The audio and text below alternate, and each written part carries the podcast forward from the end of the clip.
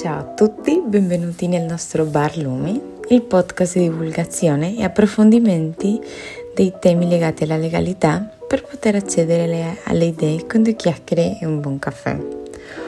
Oggi, tra il bancone, ci sono io, Michelle, e in questo episodio parleremo di una forma di schiavitù, ovvero la tratta di esseri umani. Ma cos'è veramente la tratta di esseri umani? Secondo le Nazioni Unite, la tratta di esseri umani è un crimine riconosciuto dal diritto internazionale e comprende varie modalità, tra cui la prostituzione, la tratta via di organi e altre. Si verifica quando una persona viene reclutata, trasferita con la forza o sottoposta a un posto ed è costretta a svolgere un lavoro sotto minaccia, rapimento o abuso di potere. È un crimine che, secondo le Nazioni Unite, ha fatto circa 49.000 vittime a livello globale fino al 2018 e nel 2020 è la terza attività illegale più redditizia al mondo dopo il traffico di droga e il traffico di armi. America Latina, per esempio, uno dei principali punti di raccolta, ha provocato più di 3.000 vittime, tra queste le più comuni sono le giovani donne che sono maggiormente sottoposte allo sfruttamento sessuale. E questo sfruttamento può includere il lavoro forzato, la schiavitù sessuale, la servitù domestica, il matrimonio forzato il prelievo di organi, le uccisioni rituali e l'uso di bambini per accattonaggio e la guerra. La definizione di tratta di esseri umani si applica allo sfruttamento di persone a livello nazionale, regionale e globale. Ogni anno centinaia di migliaia di persone lasciano i loro paesi di origine per sfuggire a situazioni di conflitto e povertà e guerra. Molti sono disposti a prendere misure disperate nella speranza di cercare una vita migliore. Per sfortuna i gruppi criminali organizzati eh, lo sanno e si approfittano della disperazione delle persone, delle famiglie e tutte le persone vulnerabili queste organizzazioni criminali eh, facilitano il passaggio dei migranti con poca o nessuna considerazione per la loro sicurezza o benessere. L'unica cosa che conta per loro ovviamente sono i soldi e la possibilità di approfittarsi di queste persone. La ONU stima che questi crimini, secondo le statistiche della ONU, queste attività criminali generano 31, 31 miliardi di dollari solo nella modalità di lavoro forzato. In Colombia, per esempio, secondo i dati del Ministero dell'Interno, le finalità della tratta di esseri umani, con il maggior numero di casi segnalati dal 2013, sono il 70% per lo sfruttamento sessuale, 22% per il lavoro forzato e 8% per il matrimonio servile. Per quanto riguarda ah, la criminalità organizzata, è importante notare che non tutti i paesi presentano casi di tratta di persone, poiché non si tratta di un problema specifico di un paese. E i casi sono classificati come paesi di origine, transito e destinazione. In termini generali, i principali paesi di origine sono quelli situati in America Latina, Asia e Africa. Quelle di transito sono quelli localizzati in Nord America, Europa e Asia e quelle di destinazione solitamente sono quelli localizzati in Nord America, Europa e Asia. Dentro questa classifica la Colombia è stata classificata come uno dei principali paesi latinoamericani di origine della criminalità. In precedenza non era considerato un paese di transito, ma questa situazione è cambiata negli ultimi anni e la Colombia è soggetta a entrambe le modalità. In pratica, la maggior parte dei casi di tratta di persone indagati sono quelli in cui esiste un gruppo organizzato, in cui esiste una divisione del lavoro tra i membri dei, dei gruppi, Quindi una persona cattura, un'altra trasferisce e un'altra riceve. È più o meno come funzionano queste strutture comuni, criminali. Il numero esatto di esseri umani trafficati ogni anno è sconosciuto, ma gli Stati Uniti e il Dipartimento di Stato stima che ogni anno 800.000 persone subiscano il traffico transfrontaliero, cifre che non include però il traffico interno di persone dentro il territorio nazionale degli Stati Uniti. Tra questi numeri, 80% delle vittime sono donne e ragazze, fino al 50% delle vittime però sono minorenni. Poi il 79% della tratta di esseri umani è condotto a fine di sfruttamento sessuale.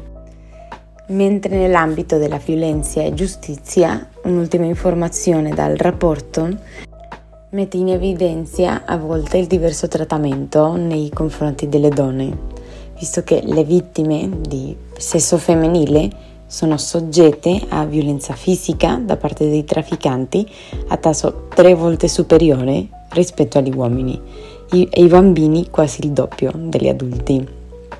Diverse voci all'interno di organizzazioni contro la tratta di esseri umani dicono che in tanti casi le vittime si salvano da sole. L'analisi dei casi giudiziari presentata in questo rapporto mostra come le vittime della tratta di esseri umani, quando vengono identificate, eh, riescono a fuggire dai, trafica- dai trafficanti di propria iniziativa, da soli, e dunque si mettono a salvo da sole. Le risposte istituzionali a livello più operativo eh, ma sono ancora insufficienti e i dati eh, nel rapporto raccontato è di un 41% di persone che riesce a fuggire e a denunciare il trafficante rispetto a un 28% che rappresenta le vittime individuate e salvate da forze de, dell'ordine dei carabinieri, mentre un 11% è aiutato dalla società civile. Queste condizioni sono particolarmente allarmanti, visto che molte vittime eh, potrebbero non identificarsi come tali e potrebbero anche avere paura dei loro sfruttatori per tentare una fuga o provare a denunciare. Nel caso particolare della Colombia, attualmente i casi di tratta di persone che sono stati rilevati nel paese e nel mondo, secondo il precedente quadro giuridico, hanno lo scopo di sfruttamento sessuale e lavorativo. Esistono però poche statistiche su casi in cui lo scopo della tratta di esseri umani si riflette in altre forme di sfruttamento. Le vittime in Colombia sono particolarmente potenziali quando fanno parte di una popolazione considerata vulnerabile in Colombia le organizzazioni criminali dedicate a questo hanno la loro origine nel nucleo familiare o in quelli formati dai vicini. Il modo in cui contattano le vittime è camuffando l'attività e facendola sembrare legale.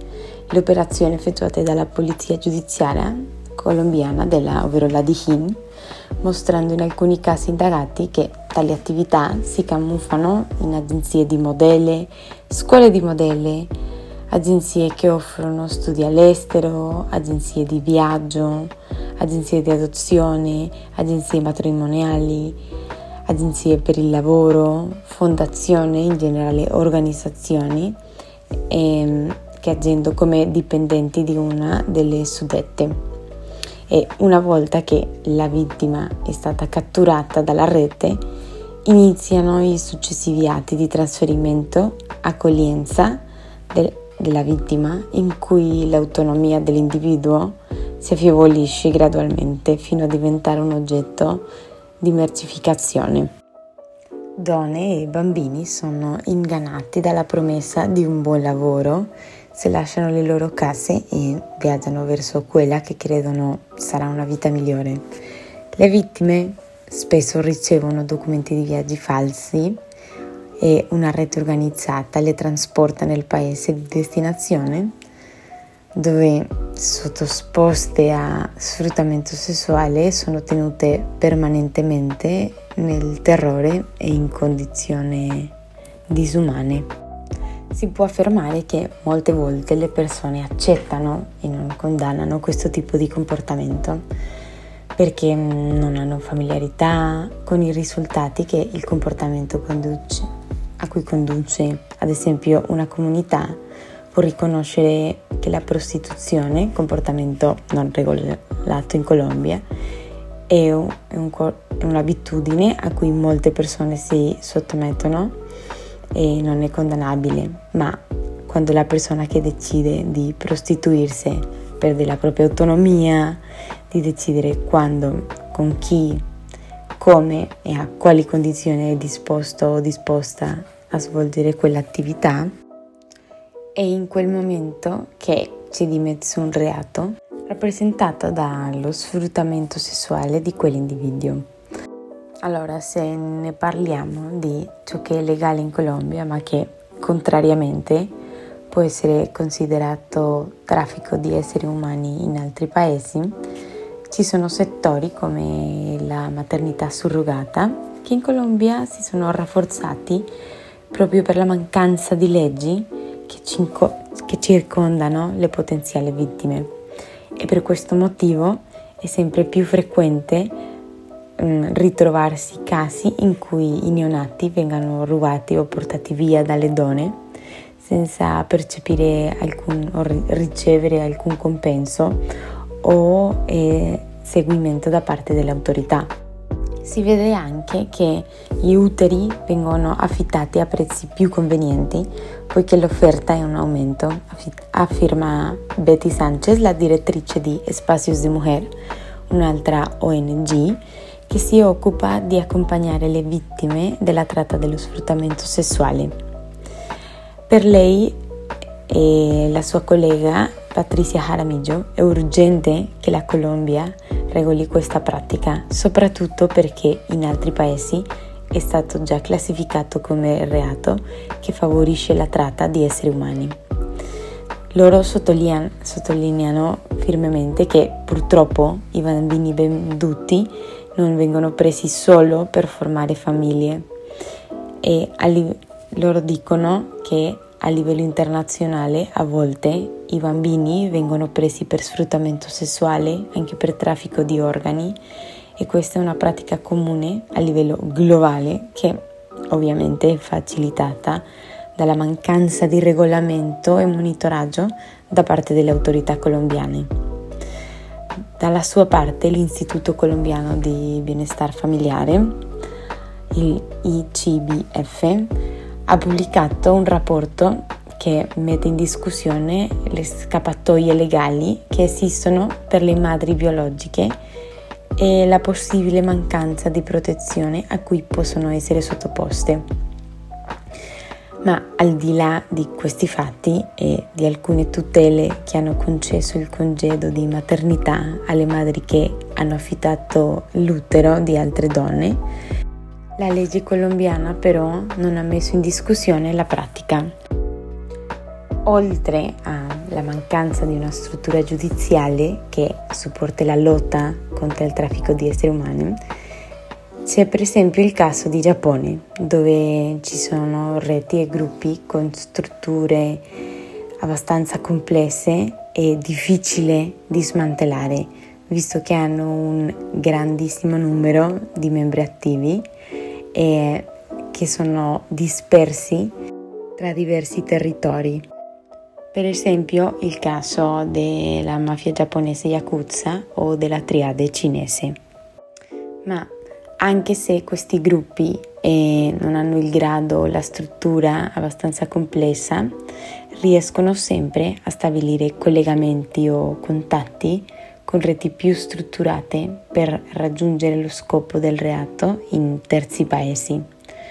La questione però della tratta di esseri umani, un scopo di sfruttamento sessuale, non è una novità per il popolo giapponese. visto che l'industria del sesso commerciale è fiorita in Giappone sin da prima della seconda guerra mondiale, quando la Yakuza, un sindacato del crimine organizzato, lavorò in collaborazione con il governo giapponese per fornire schiave del sesso o donne di conforto ai membri dell'esercito imperiale. La maggior parte di queste donne, o donne di conforto, erano esportate dalla Corea del Sud e da altri paesi asiatici dopo essere state attaccate dall'esercito giapponese. Ma dopo la seconda guerra mondiale, la Yakuza ha continuato a gestire gli stessi servizi per i militari americani da utilizzare negli Stati Uniti. Occupazione fino ad oggi. Il governo giapponese si rifiuta a riconoscere l'attività criminale del traffico di esseri umani durante e dopo la seconda guerra mondiale. E i funzionari affermano che le donne si sono offerte volontarie per fornire questi servizi, per sostenere il loro paese in uno sforzo nazionalistico per proteggere gli interessi del Giappone. Ma trascurano di menzionare che la maggior parte delle donne che offrivano i loro servizi erano coreane, non giapponesi. E la riluttanza del governo giapponese ad accettare la responsabilità di questi crimini contro le donne continua ad influenzare la percezione della prostituzione e dell'industria del sesso in Giappone ad oggi. Sebbene mh, diverse notizie abbiano evidenziato la difficile situazione delle schiave sessuali straniere in Giappone, specialmente durante gli anni 90, il governo giapponese ha fatto poco per ridurre il traffico di esseri umani fino al 2004 finché il Dipartimento di Stato degli Stati Uniti ha inserito il Giappone nella lista di controllo di livello 2, dove si trova anche l'Italia, che ha danneggiato l'immagine del Giappone come paese sicuro e relativamente privo di criminalità e ha motivato il governo giapponese ad agire per contrastare diciamo, questa tensione negativa dai giornalisti e dai social media i funzionari giapponesi hanno creato e implementato un piano d'azione nazionale per combattere la tratta di esseri umani nel 2004 e 2005. Hanno introdotto delle penalizzazioni a chi partecipasse di compravendita di esseri umani. Il governo ha anche definito la tratta di persone nell'articolo 2 dell'Immigration Control Act del 2006 criminalizzando così tutte le forme di sfruttamento definite nell'articolo 3 del protocollo contro il traffico della schiavitù e di esseri umani. I funzionari giapponesi, al loro modo, in risposta, hanno approvato energicamente diverse nuove politiche legislative per reprimere il traffico di esseri umani. Ma dopo il 2005, tuttavia, il governo giapponese ha nuovamente prestato meno attenzione alla difficile situazione delle vittime trafficate nel paese per l'industria e del sesso commerciale e il numero delle vittime identificate è diminuito per due anni consecutivi. Comunque il numero di vittime che si rivolgono alle ONG e alle linee di assistenza telefonica indica però che il numero effettivo di vittime dalla tratta era superiore alle statistiche conservate dal governo giapponese. Quindi mh, mm, è improbabile che il numero di esseri umani trafficati in Giappone sia diminuito negli ultimi anni, ma suggerisce mh, mm, piuttosto che, mh, mm, che l'industria del sesso commerciale si sia molto probabilmente spostata sottoterra.